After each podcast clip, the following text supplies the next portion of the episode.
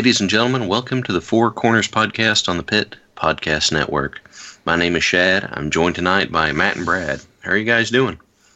Doing good. Uh, do, doing good under the circumstances. Yes. Uh, that, that's that's a sentiment I can identify with.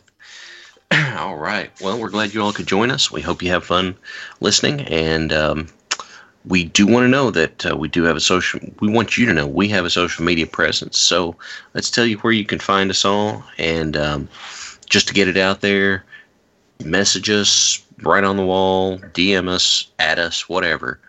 Uh, we'd love to hear from you. So we'll start with, I guess, with the one and work our way through because we are on Facebook, isn't that right, Brad? Yep, you can look us up. Four Corners Podcast. That is the number four. Corners is one word. Podcast. Uh, get we post the episodes every week, so you can like and comment on them. You can leave us a comment, whatever you want to do.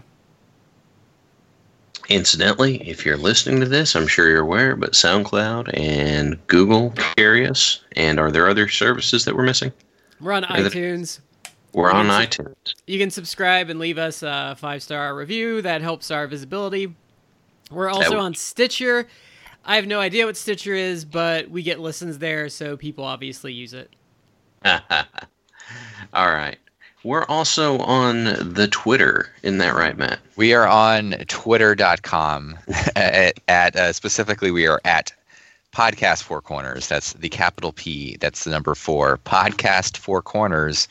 And we want to hear from you. We want you to follow us so we can converse and talk all things wrestling and other things as well. We are also on Instagram. It is the number four Corners Podcast. You can't put spaces in it in the name on Instagram, so it's just Four Corners Podcast. Um, and if you don't like social media, if you just look at it and you say, ew, there is another option, right, Brad?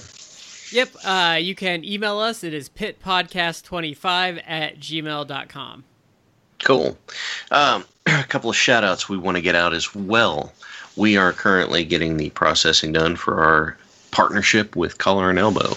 Collar and Elbow, um, support your local indie wrestler.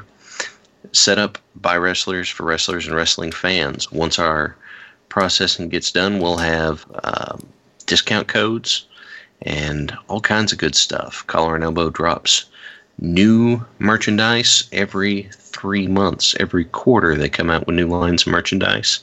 Um, it's run by good people. The stuff's printed on good, comfy shirts. It holds up well. It's quality. It's quality stuff, and it uh, it goes into supporting the folks that you're fans of. They came out recently with a really nice one, "Living the Dream." Gold on black with a picture of Dusty Rhodes boots right next to the text. So it was very nice. and so, Collar and Elbow, you know, look them up too. They're good people. They're on social media as well. And now, you guys got to know that this is this is being recorded in November. So it's very important. No, it's necessary that we remember one very specific person. Isn't that right, Matt? That'd be Epico Colón. Epico uh, recently apparently went to a Manchester City uh, soccer game. So that's uh, that's I never knew he was a fan, uh, but I would love to go see a soccer game or football with uh, with Epico. I think we all would. so, I, uh, before please. we before we get started too, if you're listening to this, you have a homework assignment for next week, and that is to watch ECW November to Remember 1998. So you can uh, follow along with us as we talk about that show next week. Yeah. Um, oh, God. We'll talk about it, right?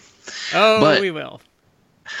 but First of all, we've got some uh, some other stuff that we want to go through this week. Um, there's been a number of things go on that we kind of want to hit on. So, thank you for joining us for a uh, State of Right Now episode. Uh, the first one we've got actually happened uh, today. We're recording this November 12th, 2018.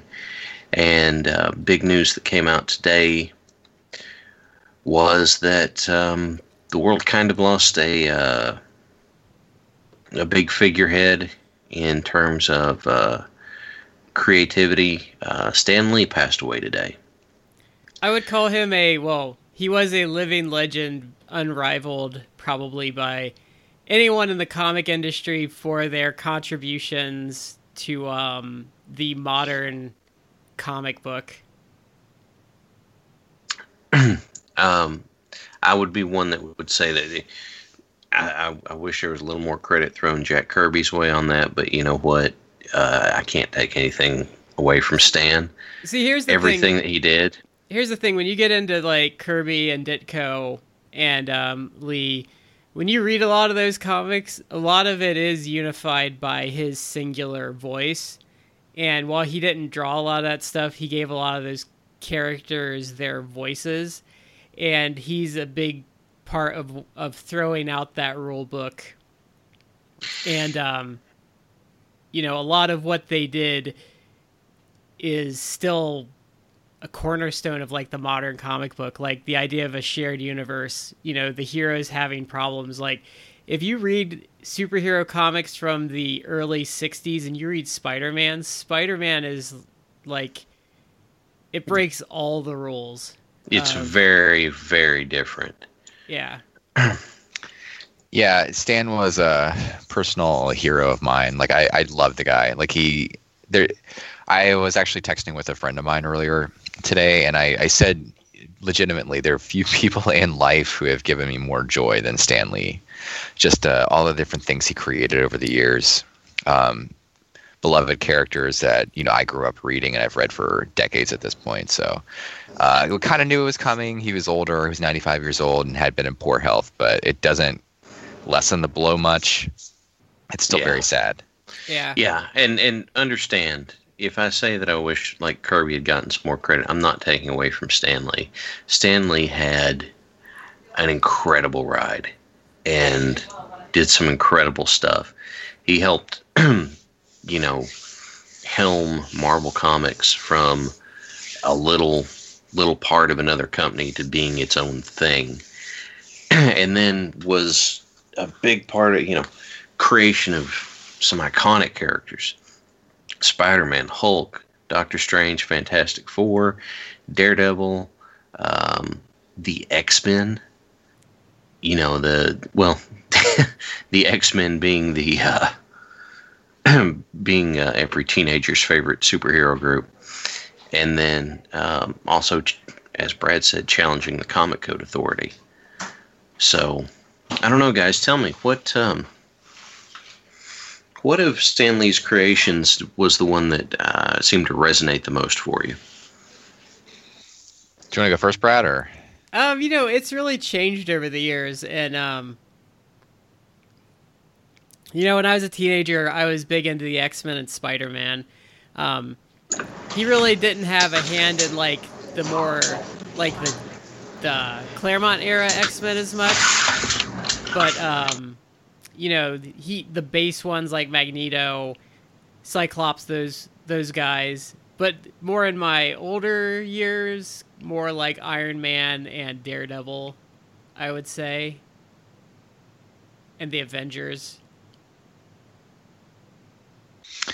People, well, the Avengers is great, but um, people really choose. A lot of people, I think, choose the X Men, uh, and that's fine because they he created those characters and then they proceeded to become you know arguably some of the biggest comic book characters of all time i mean i remember back in the 90s when i really started collecting as a kid uh, those x-men you, you they were basically you weren't printing like comic books you're basically like printing money because people just ever they, they sold hundreds of thousands of copies um, did you guys have uh, X Men number one, like the re, um, oh, not uncanny X, not uncanny X Men, just the regular, the, the self-titled the, uh, series? Yeah, is that the one where Magneto was pulling the nukes out of the Russian subs? I think it was. That's where he I made Asteroid M. I think. Yeah. Like the, yes, I think. Like the uh, the issues uh, illustrated by Jim Lee. Yeah, those, those were huge. I mean, yeah, they sold. Yeah. They went through I don't know how many printings of that. Um, so X Men would probably be a lot of people's uh, pick. I'm a little bit with Brad. I think I would say Spider Man to me is kind of like that endures. Like I still love Spider Man. He's mm, arguably my favorite Marvel character. He's not my favorite comic book character of all time, but uh, as I've grown older, it is kind of like a a coin flip between him and Iron Man. I do love Iron Man a lot. I I have pretty much the entire run of uh, the initial Iron Man series because there's been he, he's had a few series now. They keep they keep re or like re doing yeah. new series and then renumbering them, but. Uh, I have like the entire run of the first one, and I think actually the, the brief Heroes Reborn series. I have a I have all of those as well. But um, you could literally go. We could literally do this entire podcast just on on Stan Lee creations, and yeah. only barely barely scratch the surface of all the yeah. work he did. I have. I'll, I'll, let me throw my hat in while we're while we're on this. Um, sorry to cut you off, Brad. But oh, you're fine. Of you know, as a teenager in the same time frame, of course, you know the X Men were were everybody's favorite because you know there's this whole growing up and the powers manifest whenever they hit puberty and feeling kind of outside because everything's changing around you. So I think it's the idea. You're supposed to identify with it. And of course, I was a little Wolverine fanboy. But as I got older, um, one of Stan's big creations had one of my has my favorite Marvel character in it. Ben Grimm, the Thing from the Fantastic 4 mm-hmm. is my favorite. Um, my favorite Marvel character, and you know he's not the strongest, he's not the toughest, he's not the biggest, but he's just got a personality that I don't know, it just kind of resonates with me. So at least, at least I'm more of a DC guy, but I can appreciate a lot of good writing that goes into it. You know, Iron Man explored a whole lot of you know stuff that people weren't going to talk about. Well, I, I, guess they were kind of talking about it around the same time frame that um, Green Lantern and Green Arrow were talking about Speedy's addiction. But you know, you some really impressive stuff going. But I don't know. Ben Grimm is always the one that stuck out for me. I um going along with the Ben Grimm thing, he also created probably the best rivalry ever in comic books, which is the Thing versus the Yancey Street Gang. Oh my god, I forgot all about that.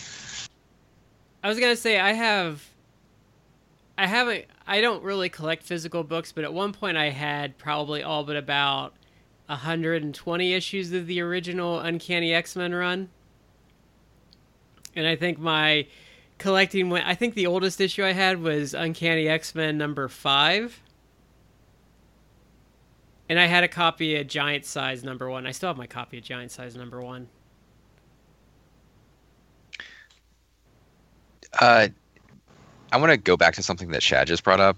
Um, since since the thing is your favorite uh, character of all time, or at least a uh, creation by uh, Stan Lee, that is. Um, did you ever read Fantastic 451.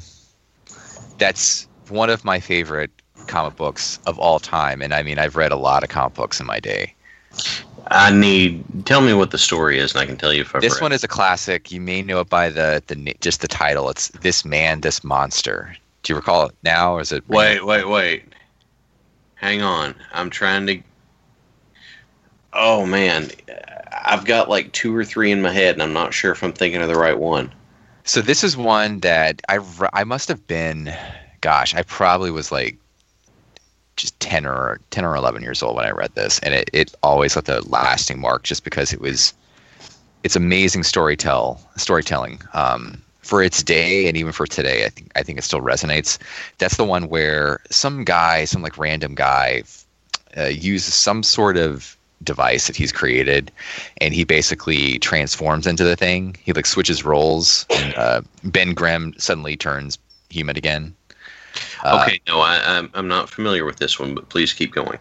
It's a great story. So he this this man transforms into the thing. He basically steals the thing's power, uh, and he's he his purpose is he actually wants to go to the Baxter Building, and I, I think his plan was to kind of kill um, Reed Richards because he hated him for some reason. I think he thought that he was like just some arrogant asshole who uh, who was trying to become rich and famous off his inventions. But he uh, he goes and he goes to the Baxter building. He infiltrates it because everyone thinks he's the thing because he looks exactly like him. Um, but then he goes to Reed Richards, and before he can actually do anything nefarious, Reed Richards is involved in this experiment. The experiment goes awry, and it looks like you know Reed Richards is going to die. though the place is going to explode. But he tries to save who he thinks is the thing. You know, it's more like a oh my god this experiment has gone terrible. Like you have to save yourself. I'm going to save you. And then at that point the guy realizes reed richards isn't the person i thought he was. He actually is a selfless person. So uh, the fake the imposter thing this is kind of I'm, I'm, now it's making me think of like imposter sting the nwa sting um, uh, the old Barry Windham sting that's also on the table yeah, the imposter sting basically sacrifices himself to save Reed Richards because he's like, you know, I was wrong about him. So uh, and then there's all this drama because people think the at least the the Fantastic Four, the other Fantastic Four members think that that the thing just died, like he just sacrificed himself, which it wasn't. It was the imposter. And there's also additional drama because the thing who had been turned back human was excited because he's like, "Oh my god, I have my life back." He goes to Alicia Richard. What, what was it? What was her name? Alicia uh, Masters, because she was yeah. the puppet master's daughter. Right. He oh, goes okay. to Alicia Masters and he's like, you know, look, I'm. He, he goes to be with her because like I'm human again. And then when as soon as the man dies, whatever, uh, whatever he used the device for, it that ended. So the thing like slowly starts returning back into his Ben Grimm's returns back into the thing form, and so he's like all, you know, it's it's a tragedy again that he's now the monster. So yeah. there's there's multiple layers of drama to this, um, but it's just a fantastic issue. And I'm fortunate. Fortunately, years ago, I actually got a copy. It's a beat up copy, and it's not in great shape. But I actually got Stan Lee to sign that. It's one of oh, my nice. one awesome. of my prize yeah one of my prized possessions. It's not. It cannot be worth much because I mean, if, if we're talking grading, because I that that issue fetches a pretty penny in good condition. So I think yeah. the condition I got was probably like I think I probably paid like I don't I forget how much it was, but if I had to grade it, even with Stan Lee's autograph, it's probably not worth much in terms of value, but it is valuable to me because it's arguably one of my favorite comic book issues of all time, and I got the great Stanley to sign it. So there was a book that came out when I was in middle school. It's a Fantastic Four book, and it got to um, it was um, the Fantastic Four, and it, it, was a novelization of the first time they got involved with uh, um, Atlantis and Namor. I think. I think that's right. but early on in the book, there's this whole thing about where um, Ben is just trying to, um, you know, trying to get out and be around people, right? So he has his his giant like camel hair coat and hat to try and cover up, and he's talking about how tough it is because his his actual apartment it's on the ground floor and everything in it has to be made out of reinforced stuff because he can't control like how strong he is. He's just that strong, and he, he's not like Superman who can fine tune it. And he ends up going to um, a carnival freak show and um, getting in a shouting match with this guy who's basically heckling the performers during the whole thing. and um, then one of the the Atlanteans shows up. And it's like, "Oh, you!" And then it calls him out, and there's this big wave, and it like ruins his coat. So he whips his coat off. He's like, "That was my favorite coat." And he's standing there, and the guy that had been heckling goes, "Honey, look it! It's it's the Hulk!" And the Grimm looks at him and says, "If I didn't want to punch you before, just know that's what that's what really set it in stone." But it was a really, it did this really good like in depth day in the life, and you know he'd get stories from like sick kids that say, "I wish I was strong as you," and he his response was always, "Why would you want to be?" so, I enjoyed that a lot. Yeah. The, oh, sorry. Go ahead. I was gonna say if you if you get into the uh, history of comics at the time, um, Marvel was called Atlas at the time, and they were just like a fad chaser. So like if cowboys were popular, they would um, make a lot of cowboy comics. That's kind of what they were doing at the time, and um, DC had kind of started doing their Silver Age recreations of their Golden Age characters. So Marvel decided to go in that direction, and I think he was kind of thinking of getting out at the time. And his wife kind of convinced him to try it and just to do it like he wanted it to be done. So Marvel at the time was actually being published by DC. So until the 70s, they could only like publish 10ish books a month. So that's why Iron Man and like Cap and all that are appearing in these weird anthology titles. They have like the Yeah. title has nothing to do with it. So it's interesting. It's also interesting if you go back and read that scene, like him slowly break out of the conventions of the time and start to really like break the rules as as time progresses. Sure. Yeah, and I, it's kind of been said before, um, but I'll say it right now again. Uh, a lot of people that I've seen on my social media personally, who first off, there was just like an incredible outpouring of love. Like I, I didn't see a single person really talking bad about Stan or not just giving him like effusive praise for all of his contributions. You know, because he to, to pop culture really in general. I mean, he's been around for decades and created so many of these characters. But uh, a lot of um, a lot of commentary I saw from people who were minorities in the terms of you know they're not non-white basically, or um, people who are in the LGBTQ community who who said that a lot of what Stan did um, back in the day with X Men and other characters, Black Panther, yeah, like Foster.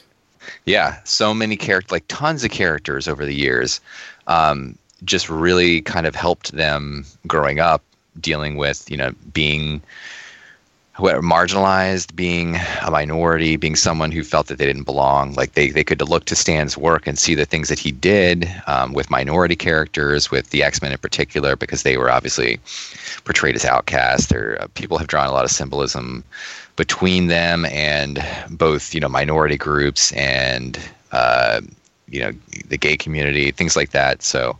Uh, just what he was doing was really pretty progressive at the time, and I guess we didn't grasp it really when we were kids necessarily, because we're just you know reading about really cool superhero stories. But as we got older, you know, more mature, we can kind of see those parallels, and it really did make an impact on a lot of people's life in a very positive way. So, another Yeah. testament to to him uh, as a creator, as uh, just as an author, just the characters that he created, the stories he told, it really helped people just on a personal level um, kind of progress and, and just enrich their lives. So, I mean, what, what that's a tremendous testament.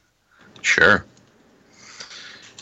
So, um, other stuff that another kind of fun thing um, that I thought of is whenever the movie started coming out, um, Stan Lee would be making cameos in the movies, right? So you'd, you'd see him here or there, something like that. And uh, I just want to take a second to ask you guys, what was your favorite Stan Lee cameo in a Marvel movie? Guardians of the Galaxy, I think. Which, hang on. I don't remember. It was either him as Hugh Hefner or there was a Guardians of the Galaxy one I remember being really good where he was No, no, him and um Thor Ragnarok Ra- Ragnarok is might might be what I'm thinking of. I'm trying to remember what it was in Ragnarok. He was Oh, what was he in Ragnarok? He was like a wasn't he like a big spender or something at their Oh, what was he? Uh, are you talking about the the one? Was it Guardians Two where he's um he's with the Watchers? I remember that. Oh my god, yes. Oh, that was amazing. That's a that's a good one. That that might be my favorite. But uh, there's another one that actually someone brought up on my social media today, which I f- completely forgot about. But it's great. It's a it's a throwaway joke, but it's funny. Um, it's when he it's it's uh, Captain America: Civil War, uh, where he shows up. he shows up to um, deliver a package to uh, Iron Man, Tony Stark, and uh, I think I think James Rhodes is there too, but he's delivering like this what's supposed to be like FedEx, and he's like package for Tony Stank. Yes, yes. And it's just it's such a dumb joke, but his delivery and everything it, it was it's funny. Yeah. Um, if you want, Stan Lee's uh, the guy that cuts Thor's hair in Thor Ragnarok. Yes, that's right. Oh yeah. Because he's he's freaking out and he goes, "You will not cut the God of Thunder's hair!" And he hits the button, all the stuff pops out of the pack, and he goes, "Please don't cut my hair." but my favorite was having Stan Lee with the Watchers. That was, I thought that was a magnificent joke. However, just straight up funny and fitting what you're looking at, his appearance in the first Deadpool movie was. I didn't see it coming. I should have, but I, I got a big kick out of that too. Also, it should be noted he was the announcer for Spider-Man and His Amazing Friends. Yeah, uh, and he also had. It's not a cameo; it's a full-on part uh, in the Kevin Smith classic Mallrats. Um, oh yeah, that was good. Yeah, and the thing that got me about his performance in Mallrats was how natural he was at it. Because you would expect that for some people, you know, eh, they're not actors, so their dialogue comes off kind of stilted or whatever. No, not not with he. He just he delivered it all very very naturally, and so it was this nice nice moment that turned out to be a put on, um, which was you know just a great joke. But um, yeah, uh, that's that's that's what we got. It's gonna be so weird seeing a Marvel movie without him in it. I know for a time they were already pre um, doing his cameo, mm-hmm. but I don't I don't know how far in advance they were doing that. I think probably for like Captain Marvel or something that maybe a Spider Man with things that are already in production, he probably would. I can think of maybe two or three films. Like Avengers, probably they could have done that. The Spider Man movie I know has been filming. Uh, Captain Marvel's probably mostly done. So I would say those likely. Yeah, has his cameo is down. I don't know beyond that though. Oh, I forgot he was on The Simpsons a couple times. Oh yeah, there's a really great scene where he's basically mocking comic book guy. Oh yeah, comic shop guy. Yeah. And remember Bart was doing works. He's like, my Spidey sense is tingling. He's like, really? Is that good? He's like, no, I meant stinky. In the, um, you know, in the spirit of of even if they were to to find other ways that weren't filmed to add Stan in, I think it'd be a very doable thing. I mean, if if it was just as simple as like in the first Thor movie, he was the one driving the truck to go pick up uh, Mjolnir. They could still splice him in here or there, you know, just as kind of an Easter egg, and it'd be a nice homage to keep going. I'd like to think.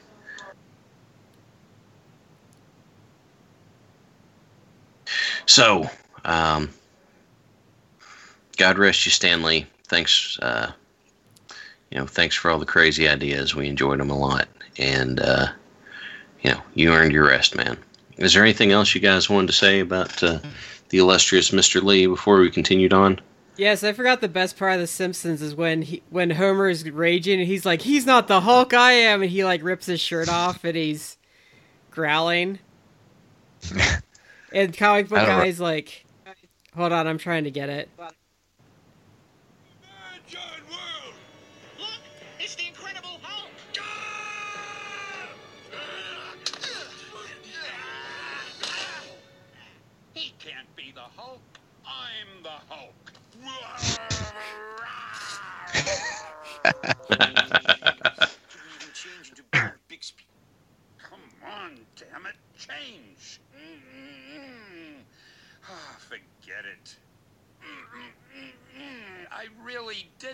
Once. Yes, yes. I just wished you had the power to leave my store. Almost had it there. That I forgot about that part, but yeah.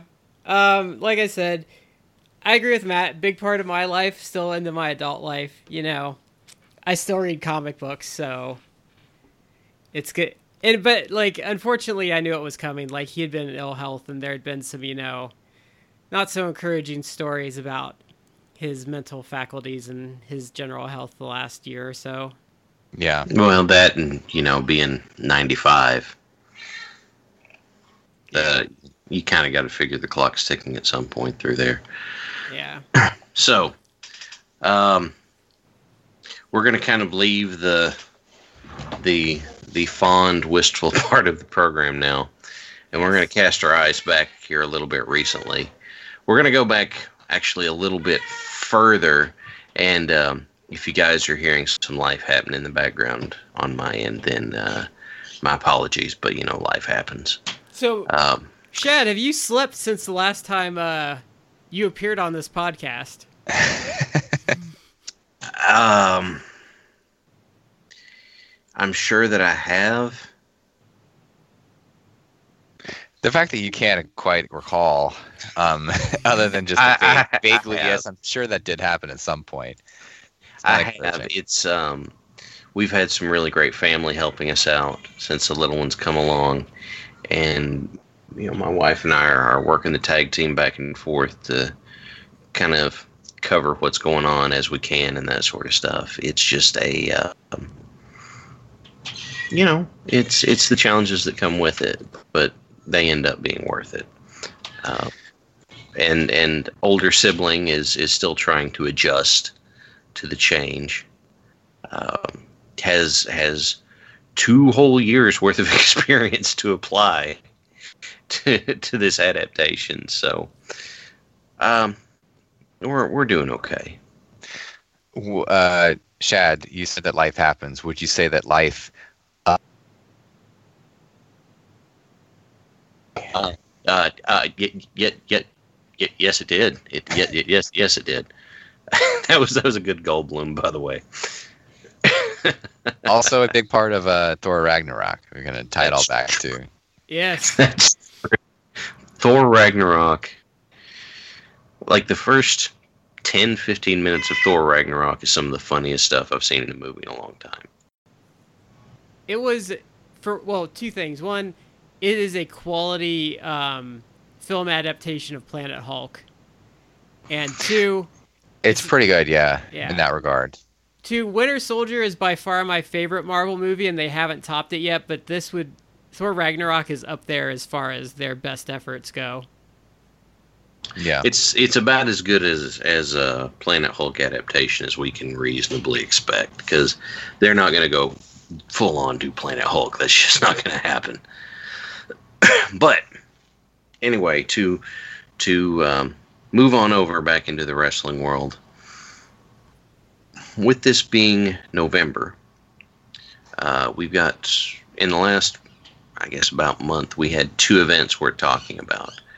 And so uh, we had Evolution, the women's pay per view, which came to us from uh, the Nassau Coliseum in Uniondale, New York, and Crown Jewel, which came to us from somewhere. yeah, Um, some some undefi- undisclosed location in the world. Um, we're not we're not supposed to know where. It I don't think it was somewhere in parts, time space. Yeah, I don't think it was parts unknown because then we would have seen uh, the families of more of guys who had been on the roster in the past. But, uh, but I, yeah, it ca- it came to us from somewhere. I have to break in with some breaking news it'll be quick but matt you'll be interested to know that the bills have ended the nathan peterman experiment Oh, really? Hmm. Yes. Okay, back to our regularly scheduled program.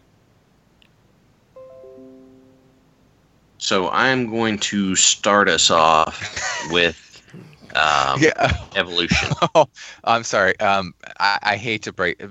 Chad, I'm sorry to cut you off. Uh oh.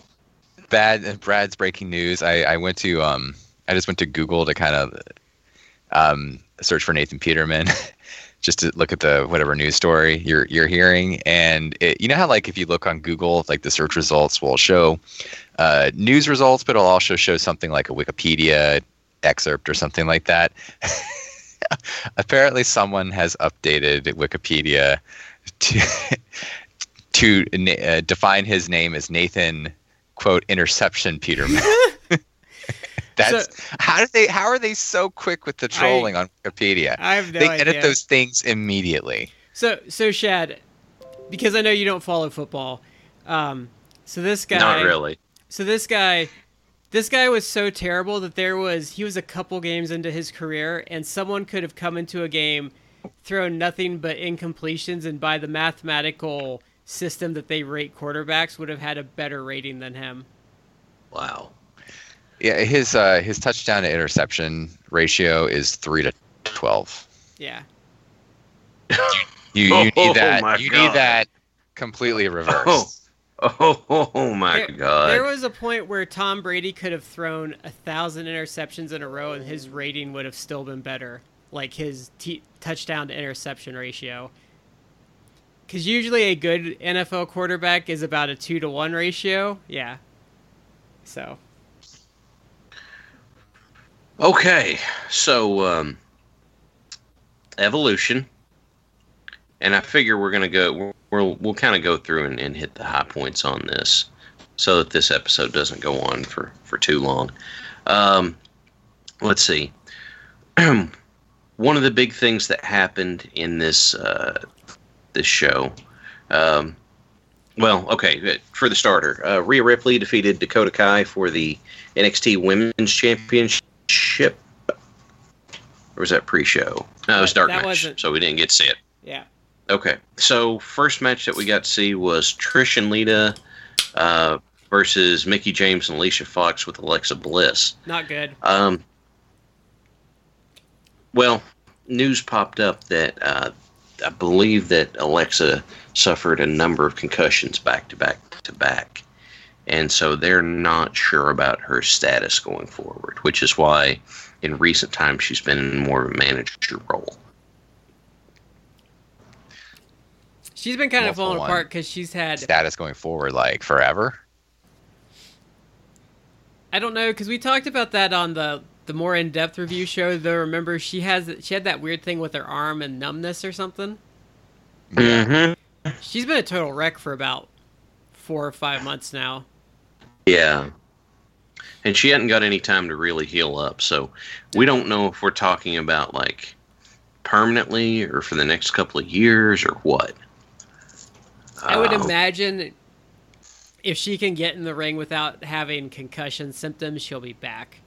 Because that's what finally ended Christian is he can't get in the ring without like without like starting to get symptoms of it. Mm. Yeah. So- Um, that's that's part of what got me out was I didn't want to get to that point. But that means that um, Trish and Lita defeated Mickie and Alicia with the real crux of the match not even being in the match itself. So, um, next match on the card was the Battle Royal. Uh, winner gets a shot at Women's Championship. Uh, Nia Jax won. Uh, this is one of the few occasions where the Andre the Giant principle holds You know, they didn't it I seems don't like think they every year. Matt, did they say once during that match that the winner got a title shot? Uh, they did say something about that, because uh, I, I do remember them hyping it up at some point, either during the match or afterwards. They they did they did hype that at some point. Uh, if we're talking about this, I want to point out that uh, do you do you recall the the spot at towards the end um, with Zelina Vega and how Nia threw her out onto Tamina? Yeah. Yeah, in our kind of in-depth discussion, we we touched upon how like Tamina isn't really worth much of any. she's not very, very good.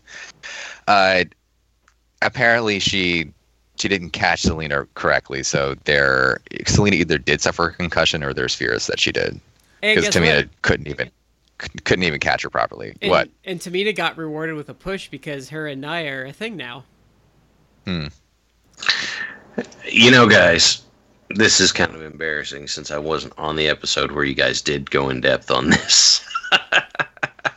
we you guys talked about evolution very you know very in depth and at great length. So, um, I guess what I should really do is kind of say, uh, was there anything you wanted to revisit from this? Um, just that I still want to stick by that Becky Lynch and Charlotte was a great match and probably the main thing to watch off of this. It was a legitimately great match. Uh, I don't think we, we mentioned this on the. I think we, we behind the scenes we discussed Brad and I how uh, I think Meltzer gave that like almost five stars, which I think is kind of over. It- he's it- overrating it. I think slightly, but He it has a lot of the things he likes though. Mm. So I, I I I wasn't surprised by what he rated it because based on based on what he likes, he was gonna like that match. Yeah, I have to say I did like uh, Nikki Cross's um, debut on SmackDown last week. I have not seen that yet. So um, All right. everything else I think is pretty skippable. But if you if you didn't watch it, um, go go see um, Becky Lynch and Charlotte. All right. So, my apologies to the folks at home. You've heard part of this before, and um, I did listen to the podcast. You guys did a great job, but I may or may not have slept since then. It's a little fuzzy. It's okay. Moving on over to Crown Jewel. Deep sigh. All right. Crown Jewel happened. Um, it was. Well, it happened. That's that's really what I got. So It was a uh, wrestling show that um, happened in a wrestling ring. yeah, There is. I feel like there's a lot to talk about with this show in terms, in terms of a lot of the choices made. Can, can we talk about? Can we just cut to the chase on on part of this and just ask the question: Is 2018 the worst booked year of WWE wrestling ever? Ever is a lot. It's a big universe because I mean, there, there were some times way back in in the '90s, like the mid '90s, where things were really, really bad. Yeah, but was But- was it was was like even like 95 was that counterproductive or was that like you know bad roster mixed with bad gimmicks but you know the the step A to step B was competent. Yeah. I don't know. This is a pretty bad year. Um, they, in terms of booking, it's very, it's actually quite bad. But they've gotten lucky that a few of the actual pay per views themselves have been of good quality, at least in terms of like the in ring product. yeah. I would even say they're Um, down. Their quality's down in ring from like the last couple years though, because the wrestling overall hasn't been great this year comparatively, and especially when you bring like New Japan into the picture, like they've had a pretty Well, bad year in the ring. I'm gonna I'm gonna offer a counterpoint that the the really good stuff is more focused on the particular people than just kind of generally being good throughout the card a lot. So you know, I mean AJ, um, AJ and Joe has been staggeringly good. New Day and Bar uh, have been really good. Stuff like that. Yeah, but AJ and AJ and Joe isn't going to be a memorable feud like a couple years from now because Joe never won. Like it really there was never a threat to AJ because Joe never beat him. It's yeah, and when they started off, it seemed that realistically Joe was going to pick up the win and the title. Uh, it could that like that first match where it was a DQ finish. Um, it was fine, I thought, because like, well, Joe will come back and eventually win the title, but they they've just they've never done that. And I don't know why, other than it, it must just be like Joe, uh, not Joe. Vince doesn't see Joe as, I guess, the guy to put the title on. I don't know. That that bothers me because Joe seems like a perfect choice. We were talking about this through the whole thing. There's just so much like Joe has gotten closer and closer to winning. Um, with the match they had where AJ rolled the choke back into the pinfall, and yet still got the you know Joe still got him to tap right before the three count. You know, how do you how do you not springboard that in unless it's a I don't know unless it's a um,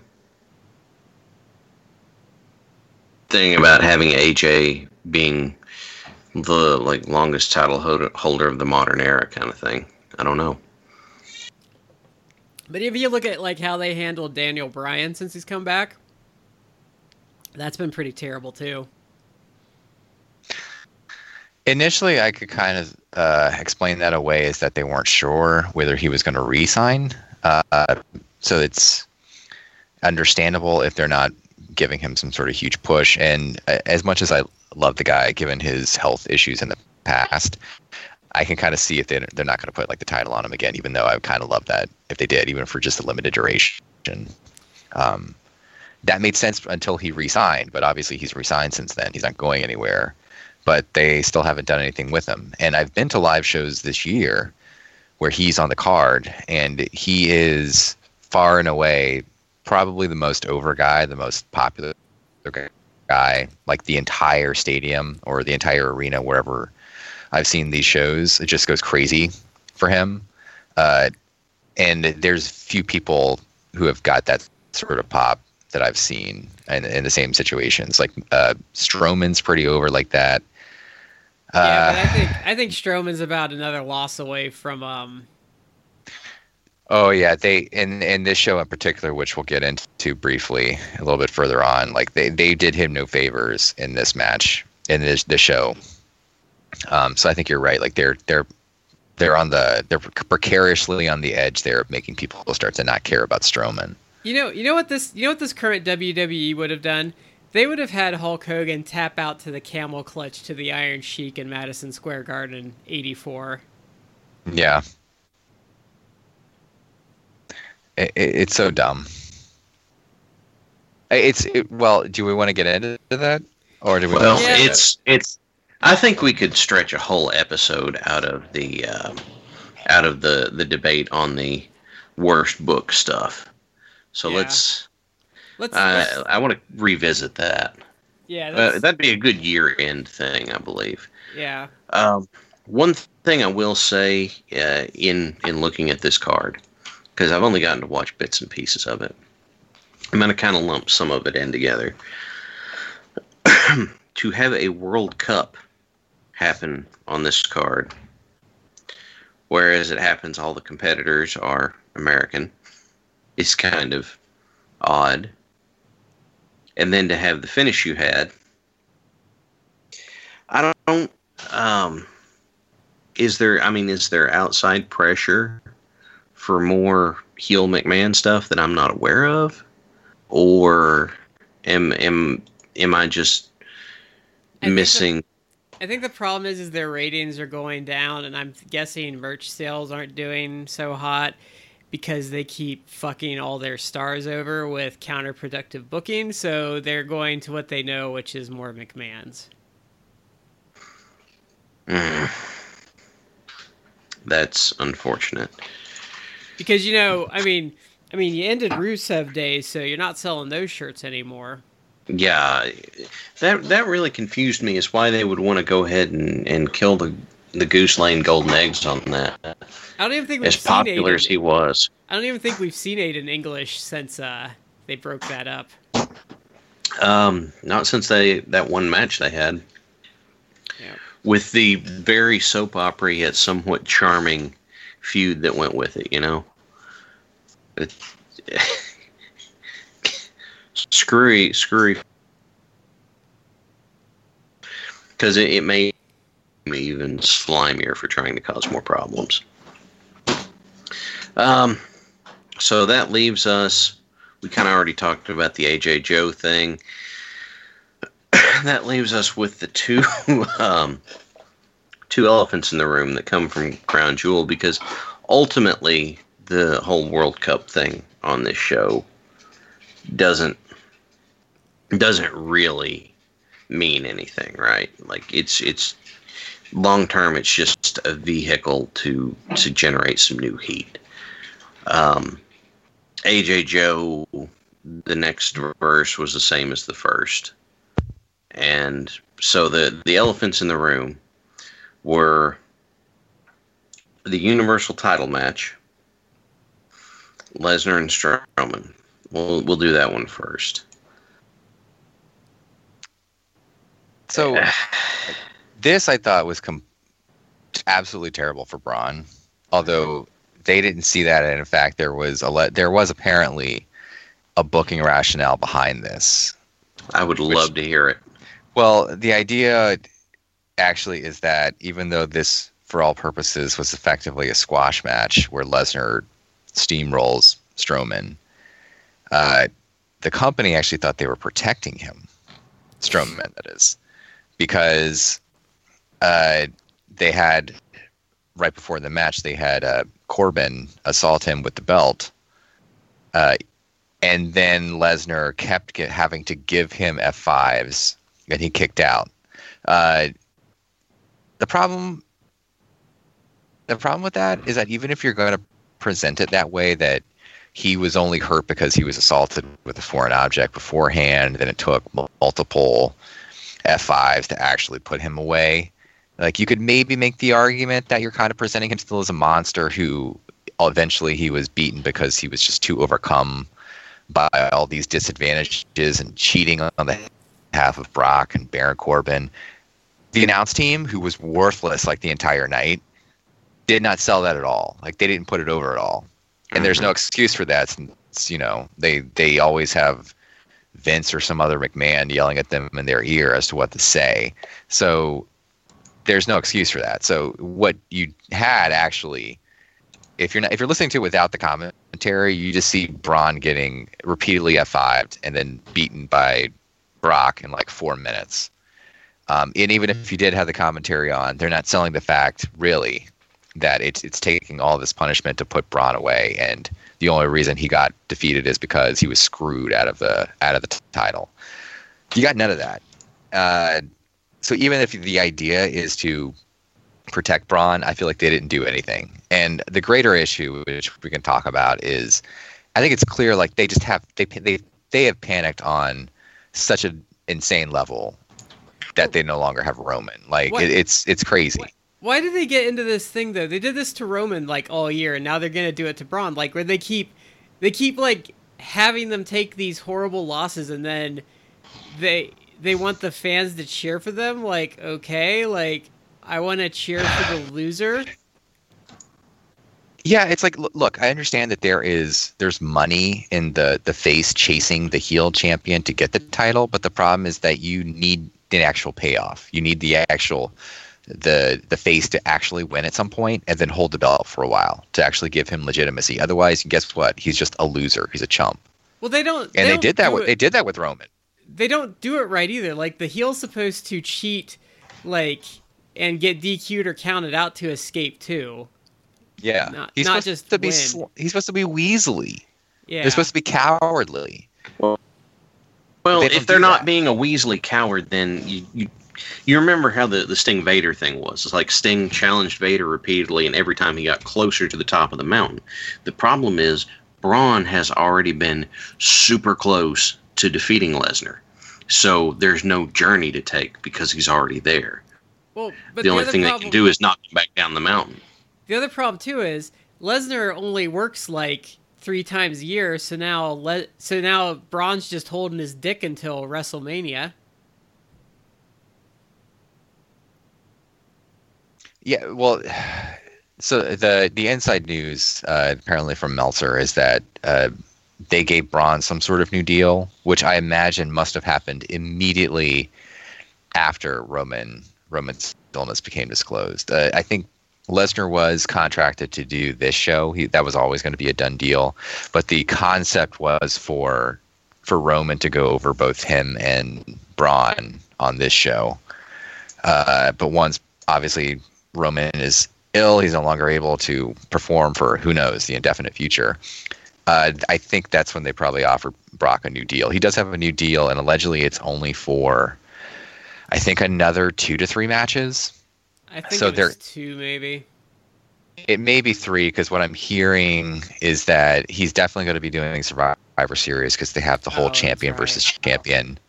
They had the whole champion versus champion match, so it's going to be basically a rematch of last year between him and AJ. Uh, and then there is he might be wrestling at Rumble. There allegedly is some sort of angle in mind for him, so the idea is that he will have a WrestleMania match, and no one knows beyond that. Well, if they Yeah. don't take the belt off him, be prepared for another six months of him having the title and not defending it. I I Uh, I hate I hate Lesnar matches now. Cause you know what Lesnar matches are? They're five minutes. It's bunch of bullshit, suplex city, and then whatever the finish is. yeah, the only thing that I can I can really hope for is that, and this is short term too. Lesnar apparently really liked working with AJ, so the only thing I can really hope for is we get Survivor Series. They actually have a match as opposed to the Lesnar match you just laid out, and. uh, I don't think it's likely, but I'm going to cross my fingers and say maybe just maybe we might see AJ take that one. I would imagine Strowman costs Brock the match. It it yeah. So we could I could see that happening and it would be nice because it would be kind of a change, but Or or what'll happen is Brock wins, Braun gets involved, Brock totally punks him out and makes him look like a bitch again, and then still wins the match, which is probably the more likely scenario. yeah, cuz they're just going to that that's what history would indicate. And can we can we also mention too that they've absolutely killed Dean Ambrose's heat with uh, that heel turn? I haven't really seen a lot of Raw. Um, He's since the coming out to crickets. really. Yeah. Oh wow. They had they- apparently planned for him to to be uh, a heel later on, but they they went ahead and pulled the trigger on it with Roman's announcement. It seems to me that they should have waited. Well, no, they had to get I- heat off of that. They had to get heat off of that Roman Reigns leukemia emotion because why let why let something real get in the way of the fake wrestling um, world? Yeah. The, that's so stupid. I, I could I could appreciate that the idea all along was to have Dean turn, and that may that may have actually been a, a actually compelling storyline down the road if you had Roman hold the title for quite a few months, and all of a sudden Dean turns on him. You have like a ready-made feud that could have even been a good Mania match. Uh, but I, yeah, I don't. I mean, they were criticized when they had the turn uh, on the the night of Roman's announcement because of of how insensitive and bizarre it was. They don't know how to be real It- human beings. The the folks in the writing room from the stories I've heard don't I don't know how they keep wanting to hire you know actual TV writers and stuff and then whenever they bring those people in they don't listen to them. They don't do what real you know TV writers do. So of course you're going to run into problems. Um, it's just really frustrating you know so, I guess the the three of us are kind of of the consensus that we're going to get to look forward to uh, Brock not being there and Braun wandering around, wondering where he is. I guess. They don't really mention the title or Brock when he's not there, so I imagine it's going to be poof, um, forgotten until Brock actually decides he's going to, you know, work. Yeah. Fair enough. And that's that's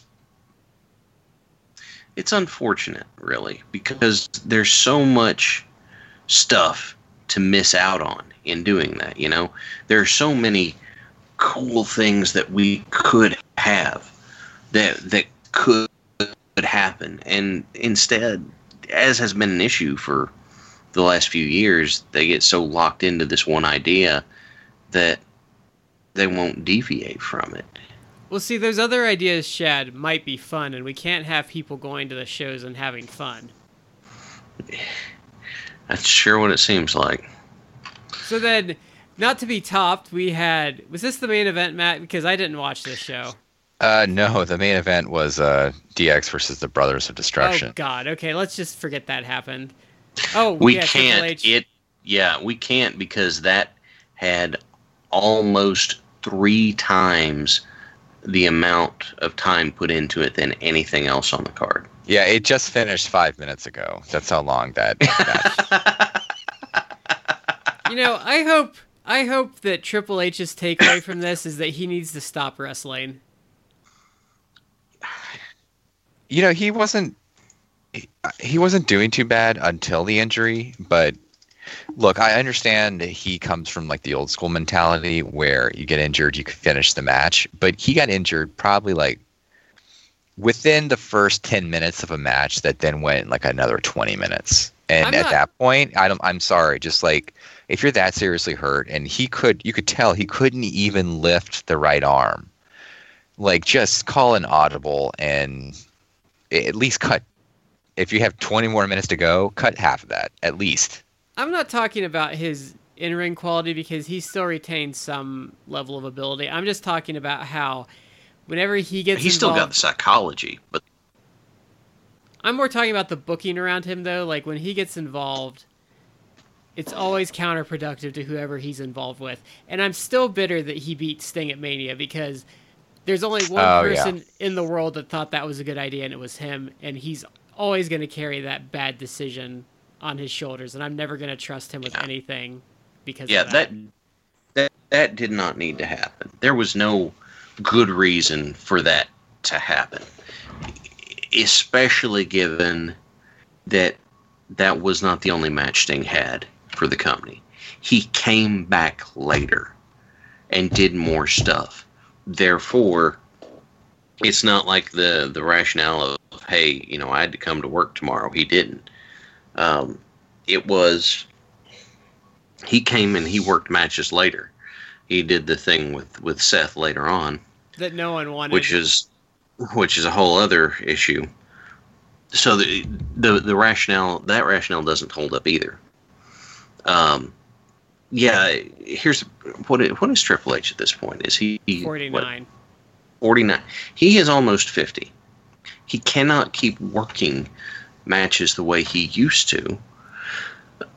and yet, he still wants everyone to think of him as the barbarian king kind of thing that he's not.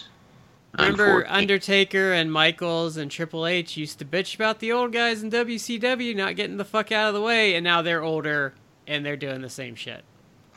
Yeah, it's it's not. It's not. We're we're we're approaching the point that we need someone to to um, be in a position to deliver another age in a cage promo without fear for their job, I guess, or where they'll be taken seriously. Oh, we we also for we also I also we it kind of flew under the radar with me until like I think last week, but they snuck Hogan out for this too. Oh yeah, to host yeah, it. I did. I did note that. I, I wrote notes for the show, and th- that that was the initial part. Um, because he came out first. He was the quote unquote quote unquote host of this show, even though he never appeared again. Um, I just found. Did did any of you find it surreal? The absurdity of him coming out to Real American in uh, in this in this particular area. I, I believe I made my joke to you about that, didn't I? yeah, I forget what it was. Go ahead. I am a real Arabian. Cut the hands off of every man. You know, let it, it, it's God. What a weird. I guess they kind of figured, you know, nobody's going to watch us anyway. We might as well. Sneak him back out there. Yeah. Yeah. So so Matt, you did you watch this whole show, Matt? Oh, I did. How on a scale of like one to ten, one being the absolute worst, what would you rate this show overall as? So I liked the New Day bar match. Um, I actually liked Miz versus Rey. Uh, I liked I like Styles versus Joe, even though we've kind of seen it before. Um, so the liking those three matches, thinking those three matches were at least decent. Um, I wouldn't rate it a one, but other than that, between booking and match quality, match quality was overall very poor. Some of these matches were at best like TV quality matches, but not even like main event level matches. And even the ones I liked, like Miz versus Rey, that was uh, I liked it, but it was it that's like your SmackDown TV main event quality match. It's not pay per view quality. Uh, I'd probably give it like a two if we're going one to five. Wow. Maybe maybe maybe one point five. Maybe one point five. How does it rate to what we reviewed last week, which was Halloween Havoc 1995? Better or worse? I f- see. I feel a lot of the matches on Halloween Havoc were bad, but like the the couple matches that I actually thought were good quality were much better quality. I felt than than these matches because again, the best I can really say about these matches is that they were they were like TV level They were Quality. adequate. Yeah, I mean, like the the New Day bar match was probably the best one.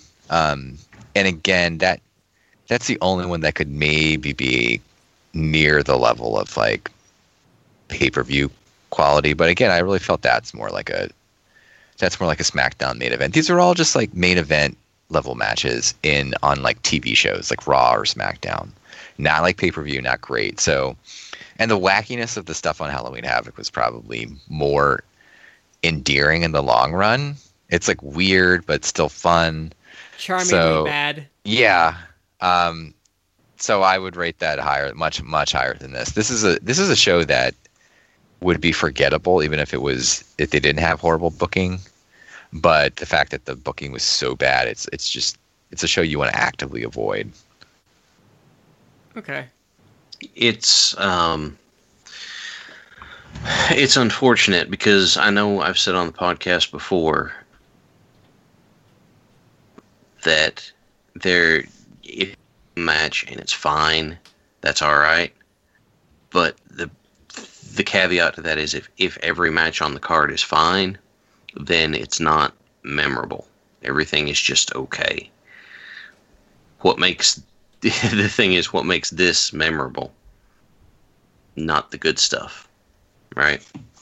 It's it the good stuff is stuff that we've we've seen before and it's still good but that doesn't make it um you know that doesn't doesn't make it more memorable. So what are you to do right? If only they'd call us up and just let us uh just just let us tell them everything how they need to fix it. I'm sure that would go over super well, wouldn't it? Like I get you can't be right about everything. And Yeah. there's gonna be some stuff that falls flat, but they're wrong on like everything. Yeah, there there was nothing in this show that Like even the, their continued handling of Becky Lynch just shows like the state of this company right now. I what I don't understand what they're doing with that because they keep pushing her as a heel, and no one is no one is accepting that.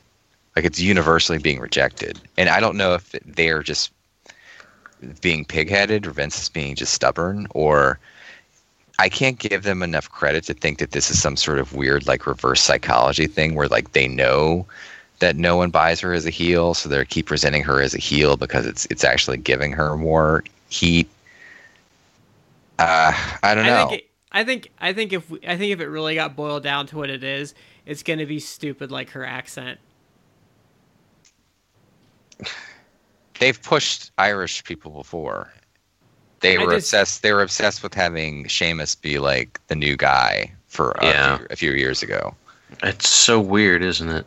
Vince is currently like in love with Drew McIntyre, and he has a really thick Scottish brogue. Man, I don't know. I, it just it just baffles me. Oh, I don't blame you. I'm baffled too. it's just really, really weird right now because not only are we in this place where, like, okay, Becky has the title. We're happy for that because she's out there killing it, right? And yet, it kind of seems like they don't get why she's killing it. The title's back on Lesnar, so basically, we can just forget about it for, you know, six months. And then you have talent, you know, SmackDown's got a bunch of talented guys who aren't the you know, they're they're kind of stuck in place. So they're not doing anything. You know, we finally got to see Nakamura have another match, but he was off TV for what, like a month? So, you know, what what happens? Where where are we going? We're going into Survivor Series, one of the biggest shows of the year. What's what's happening? Where where are we going? The problem is like everything's filler now, so nothing means anything, and they don't build up anything. Yeah, that's what. It, it, yeah, that that's what I mean. Is we're we're. It seems like we don't have direction. I think they just they're trying to fill up air. They don't care what is on half the time. You know what? They can have that attitude, um, but they're entering into these new agreements, and I don't know what they're thinking because it's like if, if n- they're not bulletproof. Like if the hmm. ratings start to suffer even further than they are, and ratings are starting to drop, like I don't know what they're thinking. Like they're if they're really going to be on Fox in the fall of 2019, like Fox will move their their show to some other Fox owned network. They will no longer be on main network Fox if the ratings start to tank. Like they'll throw them to like FX or FXX or something, and then all of a sudden they're going to be in a bad predicament. I don't like I don't know what they're thinking. Well, I think I think where they're in trouble, and I think is should be really scary for them. Which, and I don't think any sports league is ready for this, but I think the TV rights for live sporting events is a huge bubble right now. Mm-hmm. And I think in another five to ten years, a lot of these broadcasting companies are going to look at those contracts and be like, "We can't afford this shit. Like, you're going to have to resign for a fraction of that." And all these leagues are going to suddenly like be looking at TV deals that are only worth maybe like a third to half of what they're currently getting. And if you look at like some of the WWE's financials, like the only thing they make money on is the TV rights. So when that happens, they're going to be in deep shit. Yeah. And the other thing is the problem that they're going to run into is that they will have dug their own hole through their complacency. If the thought is we're we're fine, we've got these TV deals, we don't have to worry about it. And then that tanks their ratings cuz no one's wanting to tune in to be they don't watch TV to be bored with what's happening. Then you know, what happens? What do you do, what do you do there? It's kind of a little bit late to get it in gear because now you don't have any leverage to negotiate with. I think the next couple. Am years I am I staying on point with you guys, or is the sleep deprivation like putting me off onto different tangents? No, No, it's it's listening. it's it's listening to your.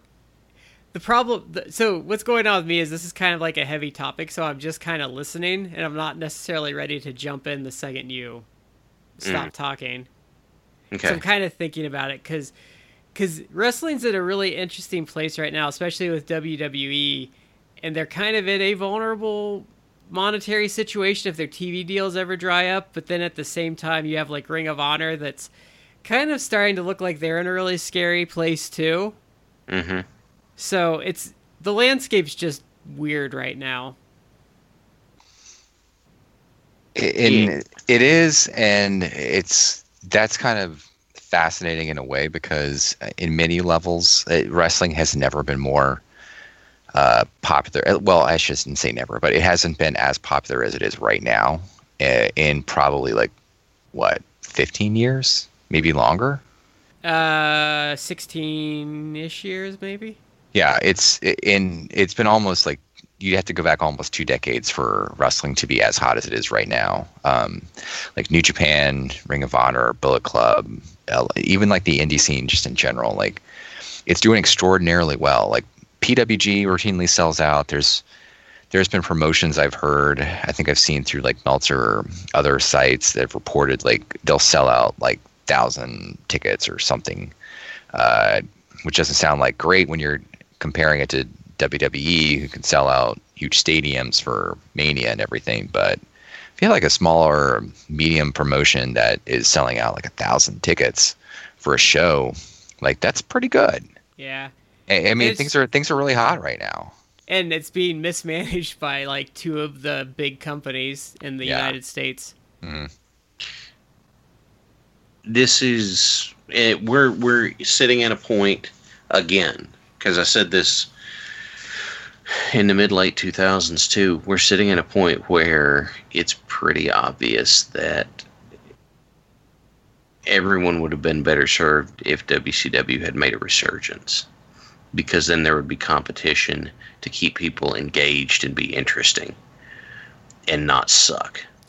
I kind of wish Impact had made this turnaround when they were still on Spike because some of the things Impact's doing with their working relationships and how they're approaching wrestling is really interesting right now. And I feel like if they had a bigger platform, they could actually be um, kind of a player on the big stage. Mm-hmm. Yeah. It, what the E needs right now is a really like a scary competitor, so they get their they get their stuff in gear but we don't have that. So, you know, how, how do you. The only thing I can figure that's going to make a big change out of all of this is if they end up shooting themselves in the foot. Because I don't think someone's finally going to wake up one day and go, you know what, we should do something different. I mean, Un- honest- unless, God forbid, you know, Vince has a heart attack in his sleep or something. I don't wish that on anybody, but that's the only way I could see there being a drastic change in how things are done. Honestly, New Japan coming in and selling out Madison Square Garden should scare the crap out of them. I think it did, considering they went through quite a bit of. They they they tried to shut that down. Yeah. Well, then um, I'm not sure what else we can add. We're we're kind of we're kind of at that point again. But we wouldn't be at that point again if we weren't looking at the same old, same old. Yeah. Again. That's kind of the problem when we do the modern shows. It feels like we're just kind of chasing our tails over and over again. It's um, it's in this spot wherein we don't have a you know we don't have anything changing so what can we do with it? You know, what what what what can we do? What can we talk about that's different if the stuff keeps staying the same? Yeah. And I don't know, man. I'd like to bring up one more thing from this show. They had that whole little stupid uh, World Cup or whatever it was supposed to be. Yeah. And then they have Shane win it. Yeah. I read that was the plan all along too. That wasn't some like emergency substitution. Yeah, it was the plan all along because their idea is that Shane is going to turn heel, and that's the, they're going to go back to a well that dried up 20 years ago with a heel McMahon authority figure. Because Stephanie's not bad enough. Yeah. I will give Shane credit. He looked like in good shape. For this, uh, he always looks like I mean, he's about to have a heart attack, though. He he's got that kind of metabolism that whenever you start getting active, his face flushes and he starts sweating immediately. Because I do that that I don't get the face flush, but I I immediately will start if I start getting active, my body will start sweating immediately, like right off the bat. It's always done that. Um, the, the problem is, and you're right. It looks like he's getting ready to have a heart attack. and I don't think his punches have ever gotten any better. No.